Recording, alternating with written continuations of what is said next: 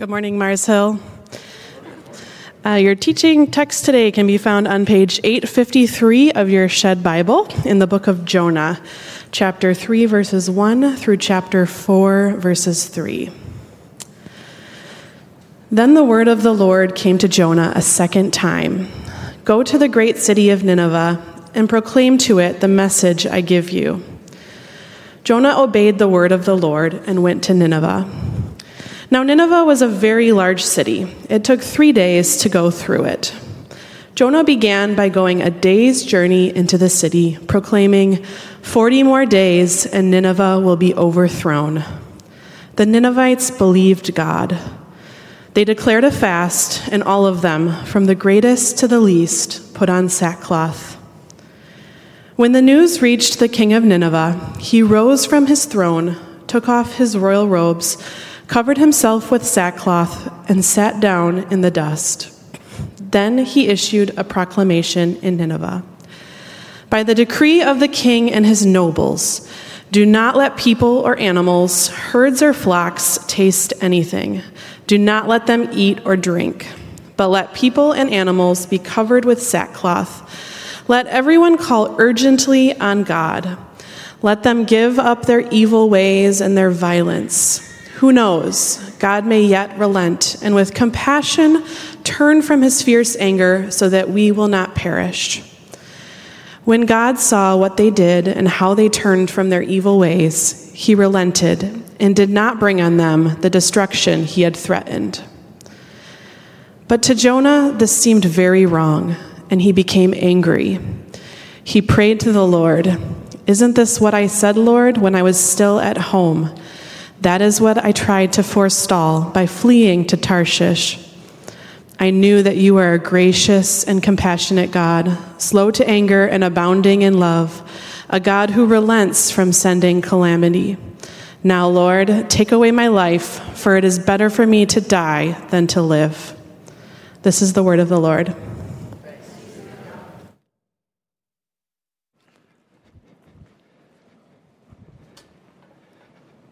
Well, good morning, Mars Hill.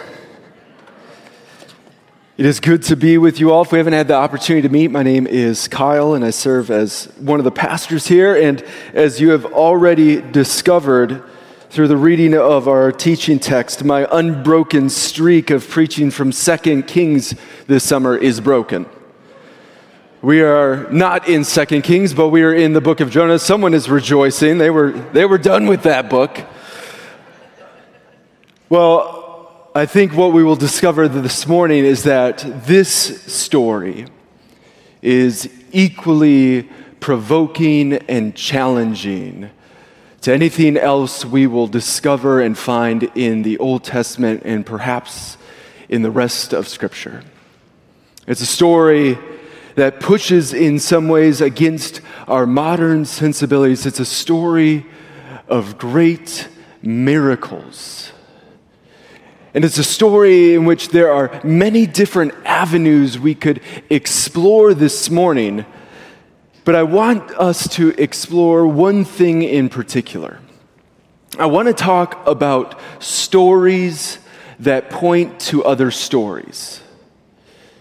And in that, I want to talk about a practice, which will lead us to talk about another practice which will lead us back to talking about a story that points to another story. But first, we need to talk about the great state of Michigan. Now, Michigan is a great state for many, many reasons. One of them is the current reality that we are in summer in Michigan. Although this morning felt a little bit like fall, did it not? And Fall is great in Michigan as well. Both of these things are great.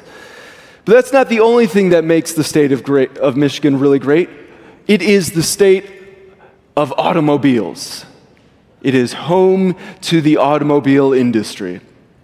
It's the state that is home to the longest suspension bridge between two anchor points in the Western Hemisphere, the Mackinac Bridge.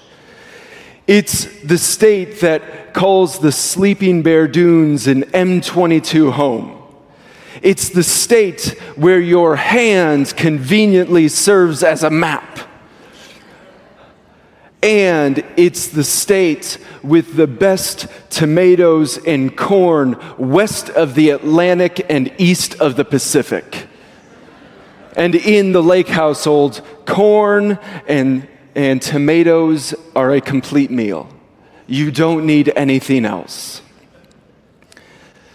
Michigan is also home to 129 lighthouses, more than any other state. And of course, the greatest of these is Big Red in Holland State Park. Now, you may disagree, but I'm not here for your opinion, okay? It is the greatest. And these lighthouses guide those who are on the lake, and perhaps even us who are on the land who could see them from far away, they guide us to where we need to go. They line the coast, giving direction, helping people to see and to navigate where they are headed. And much like lighthouses along the coast, here in the book of Jonah, we have some lighthouses. You see, the book of Jonah is full of great challenge and mystery, and like a storm on Lake Superior, it can be easy to get caught up in a series of questions and curiosities about what is happening in this book. But the narrator of the book of Jonah leaves a trail of clues. Within this story, story, punctuating sort of the coastline, are lighthouses that guide us and point us maybe in the right direction. Here in the book of Jonah, it's the Hebrew word gadol. The Hebrew word gadol means large or big or exceedingly. It shows up over and over again in this story, over 11 times within this short four chapter story. Gadol is used again and again. It's used right as we open this story. The word of the Lord came to Jonah, son of Amittai Get up and go to the great city of Nineveh. Nineveh is called a great city several times throughout this book, a big city. As we heard just moments ago in our teaching text, that it's a three days journey across. It is a large and imposing city. And then the story continues to unfold. Aiden, you can go to the next slide. That Jonah flees from the Lord. Instead of heading towards Nineveh, he turns and he heads in the opposite direction towards Tarshish, fleeing from what God is asking him to do. And he finds a boat and he pays the wage to come upon this boat that is sailing in a different direction. And God throws a great wind upon the sea. And it brings about a great storm. A storm so great that the ship threatens to break into pieces. And so the sailors begin throwing cargo over the side of the ship, hoping to lighten it so water doesn't come in. But this doesn't seem to help. And so they begin to try to figure out upon whose account has this storm come upon the sea. And so they roll lots to discover that it's Jonah. And they come to Jonah and they ask him, Why? Why is this storm here? And he reveals to them that he worships the Lord, the maker of heaven and earth and the text says, they feared a great fear. They had a big fear. And they asked Jonah, What have you done? And so they try to row the ship back to land, but they can't. And Jonah says, The only way is to throw me into the water. And so, after much trying to just get the ship back, they throw him in, and the sea becomes calm. And they fear a great fear of the Lord. And then the Lord appoints a big fish to come and swallow Jonah. And Jonah's in this fish and he prays to the Lord, and, and he is spit out onto dry land. And the word of the Lord comes to Jonah a second time, saying, Get up, go to the great city of Nineveh a second time.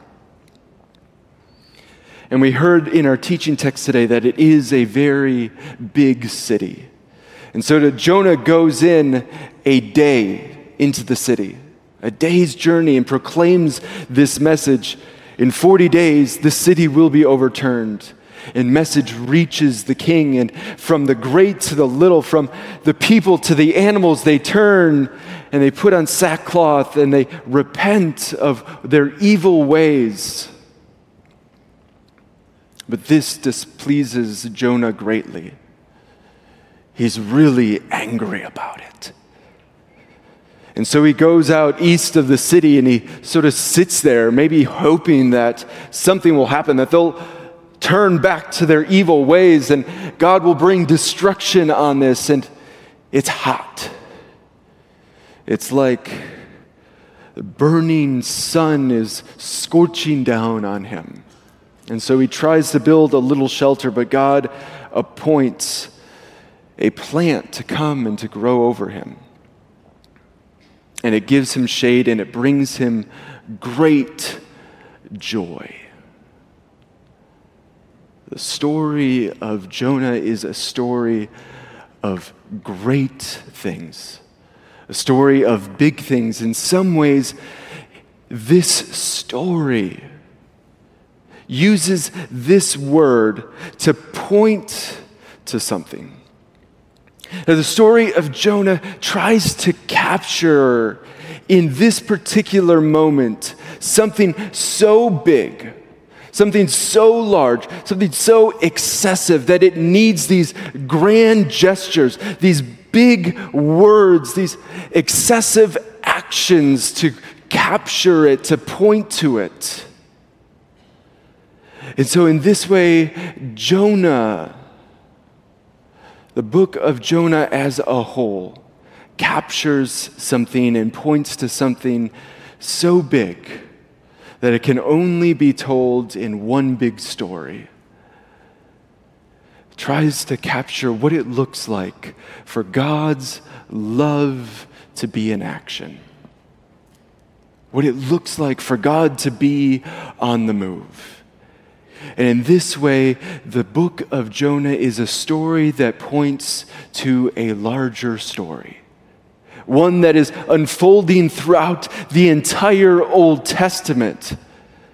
That God is concerned about what God has made. That God is indeed one who is gracious and compassionate slow to anger, and abounding in steadfast love. God's love is so big that it can only be told with this incredibly amazing story. Jonah seems to leave these little lighthouses along the way, pointing us, giving direction that yes, God's love really is that big. God's love really is something that will pursue people to the depths of the ocean, to the belly of the fish, to the far country. That God's love really will pursue into the hallway, in the boardroom and the classroom. That God's love will travel from the graveside to the bedside. That God's love will travel from the laboratory to the dormitory. That God's love really is that big. This is who God is within God's self one who is gracious and compassionate, slow to anger, and abounding in steadfast love.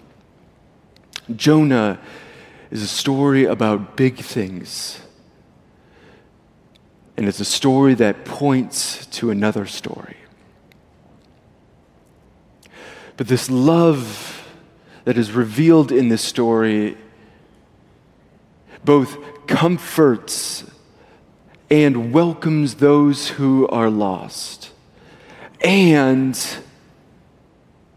it convicts and cuts to the heart of the proud.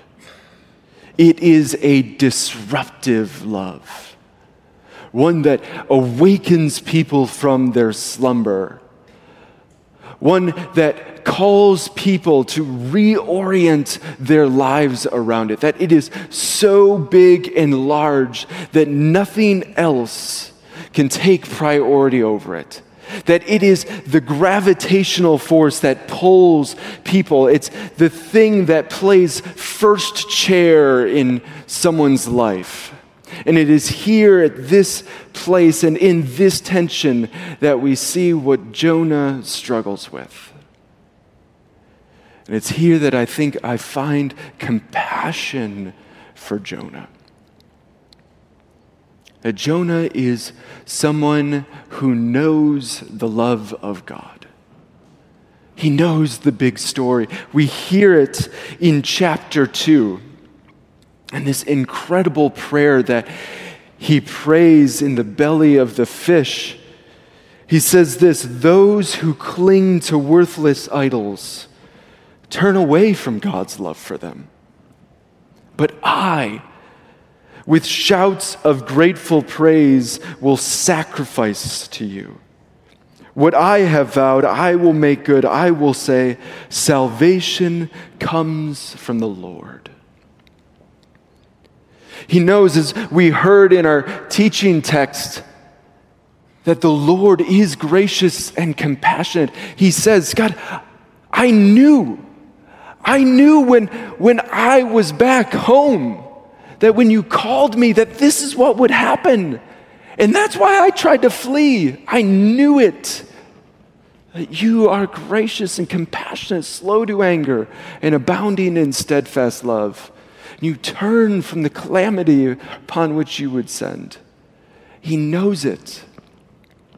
And perhaps he even believes it. But Jonah struggles to live it. He struggles to allow it to be the thing that completely reorients his life. He struggles to take up the words that we hear in Deuteronomy chapter 6 that, oh, that you would love the Lord your God with all of your heart, in all of your being, and all of your might. Jonah struggles that this love asks for our allegiance, as Tim highlighted last week.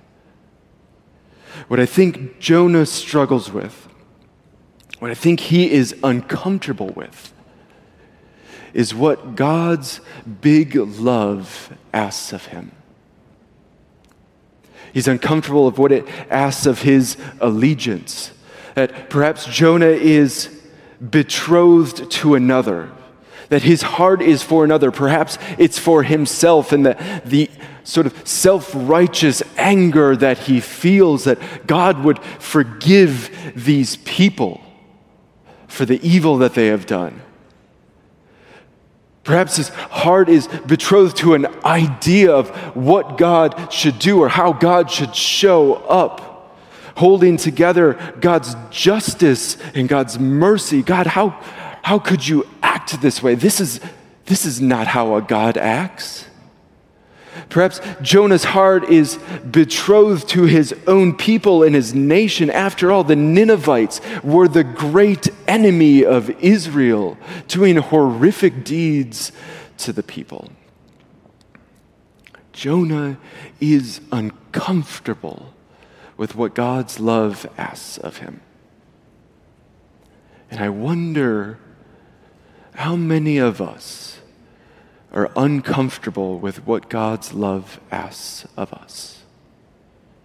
Where in our lives are we uncomfortable with what God's love asks of us? Jonah is a big story.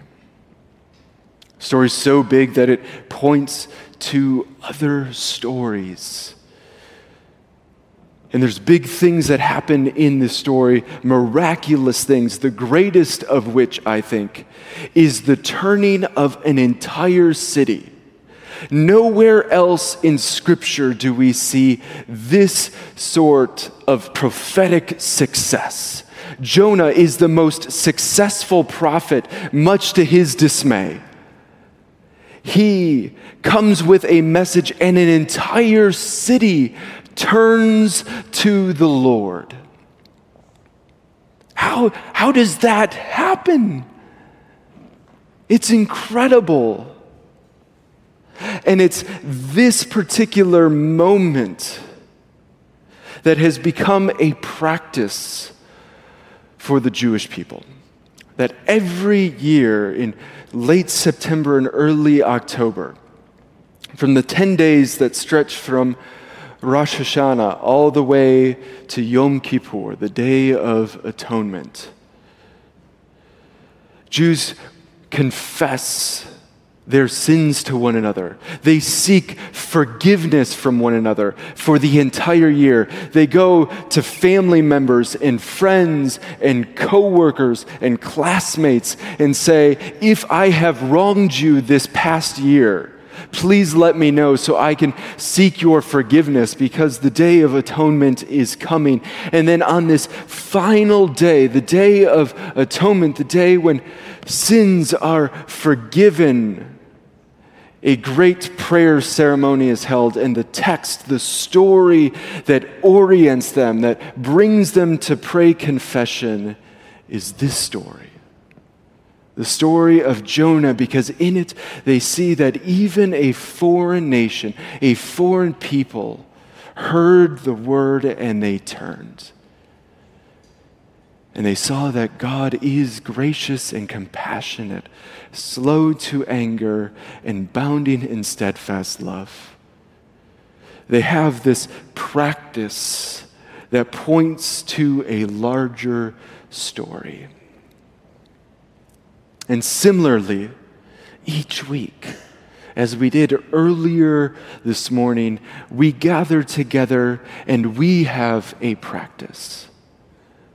One where we confess to God and to one another what we have done and what we have left undone we confess to one another that the allegiance of our heart is often betrothed to another. We confess to God that we have not loved God with all of our heart and our being and our might.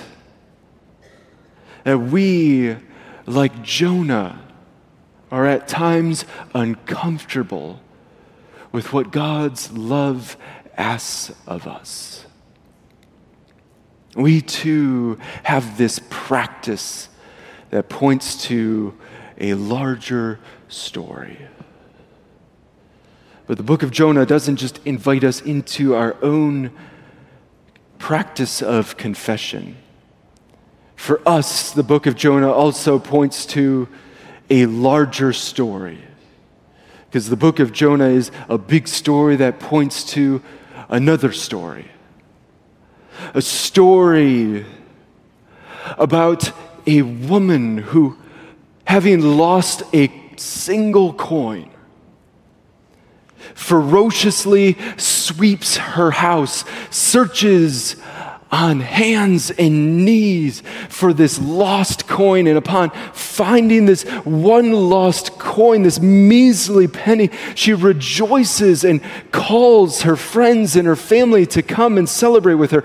The story of a shepherd who, having a hundred sheep, loses one and goes searching far and near, high and low for this one lost sheep. And upon finding it, calls all of the community together and says, Come rejoice with me. The story of a father who has two sons who have lost their true home. And the father goes out and beckons both of them to come home, to come into the Father's love. The story of Jonah points to this larger story of a God who, in freedom and love, enters into the world that God has made taking on the flesh of a human baby,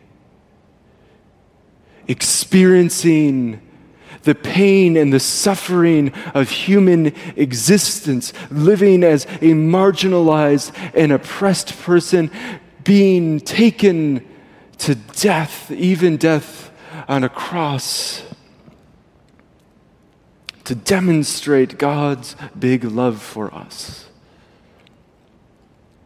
That in Jesus, in his life and death and resurrection and ascension, God's love is on display. That God's love is in action, that this is what the love of God looks like. And it's a love that beckons each of us to take up our own cross to turn our own hearts and to come and to follow Him. Jonah is a story about big things, and it's a story that points to another story. And it's that story, story of God's big and amazing love the story that God is gracious and compassionate, slow to anger, and abounding in steadfast love. The story that God invites each and every one of us to turn our hearts and to betroth to God, to be allegiant to God's love, and to allow that to reorient us, that is told every single week when we come to this table. That this is the table of a great feast, a love feast in which God demonstrates God's love to us once again, providing for us and sustaining us, inviting us to be God's people and to make our home in God. And so we rehearse that story beginning by saying, The Lord be with you. Lift up your hearts. Let us give thanks to the Lord our God. And so we pray, Holy and right it is in our joyful duty to give you thanks and praise at all times and in all places, O Lord our God, Almighty and everlasting Creator. For you created the earth in all of its plenty and the heavens in all of their glory. And you have given us life and breath in this creation, and you sustain us by your love. And yet you have de- demonstrated how big your love is, the fullness of your love in sending your Son, Jesus Christ, to reconcile us and all creation to you. And so we join our hearts and our voices with all of the heavenly hosts in blessing and adoring your name and holy, holy, holy Lord, God of power and might. Blessed is he who comes in the name of the Lord. Hosanna in the highest. And so send your Holy Spirit, we pray, that the bread that we break and the cup that we bless would be to us the communion of the body and blood of Christ. And that in receiving these gifts, we would be joined to your church and be joined to Jesus Christ. And that you would sustain your church and your people in their faith. And that just as grains from many fields have been gathered into this one loaf, and grapes from many vineyards into this one cup. May you gather your church from the ends of the earth into your kingdom. And so come, Lord Jesus, come. And this is the story that we have heard.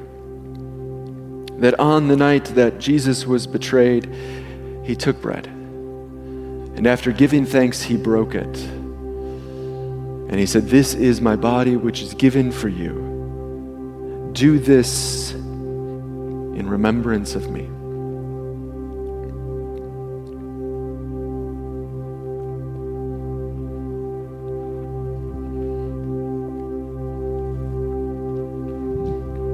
And in the same way, after they had feasted, he took and he blessed it and he said, This is the new covenant, the new promise in my blood. Do this in remembrance of me. And so, whenever we eat this bread and we drink from this cup, we proclaim the Lord's death until he comes again. We proclaim this big and amazing story of God's love.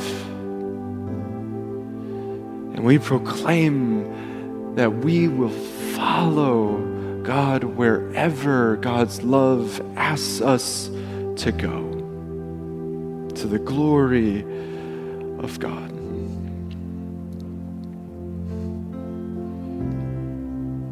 And so we join our voices with people around the world who come to this same table, though they be at different places and happening at different times. It is one table, the Lord's table.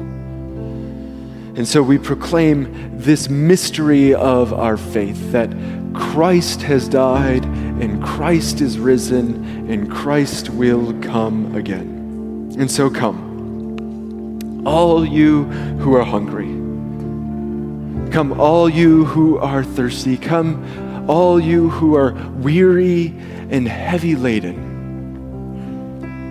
Come. Not because we ought to come. Not because we should come, but because we may come, because the Lord invites us to come and to taste and to see that the Lord is good. This is His table, and He calls you to come. And so we have stations around the room in which you can partake in these elements, or you can come and receive them here from Beth and Mike. All of the elements are allergen free. You may also pray at this time. You can put a prayer in our prayer wall. Our staff will be praying for those prayers this week. You can light a candle as a way of sort of putting some physical action to this prayer that you have. And of course, there'll be people, and John's in the back there, would love to pray with you if you would like prayer with someone. And so come. All things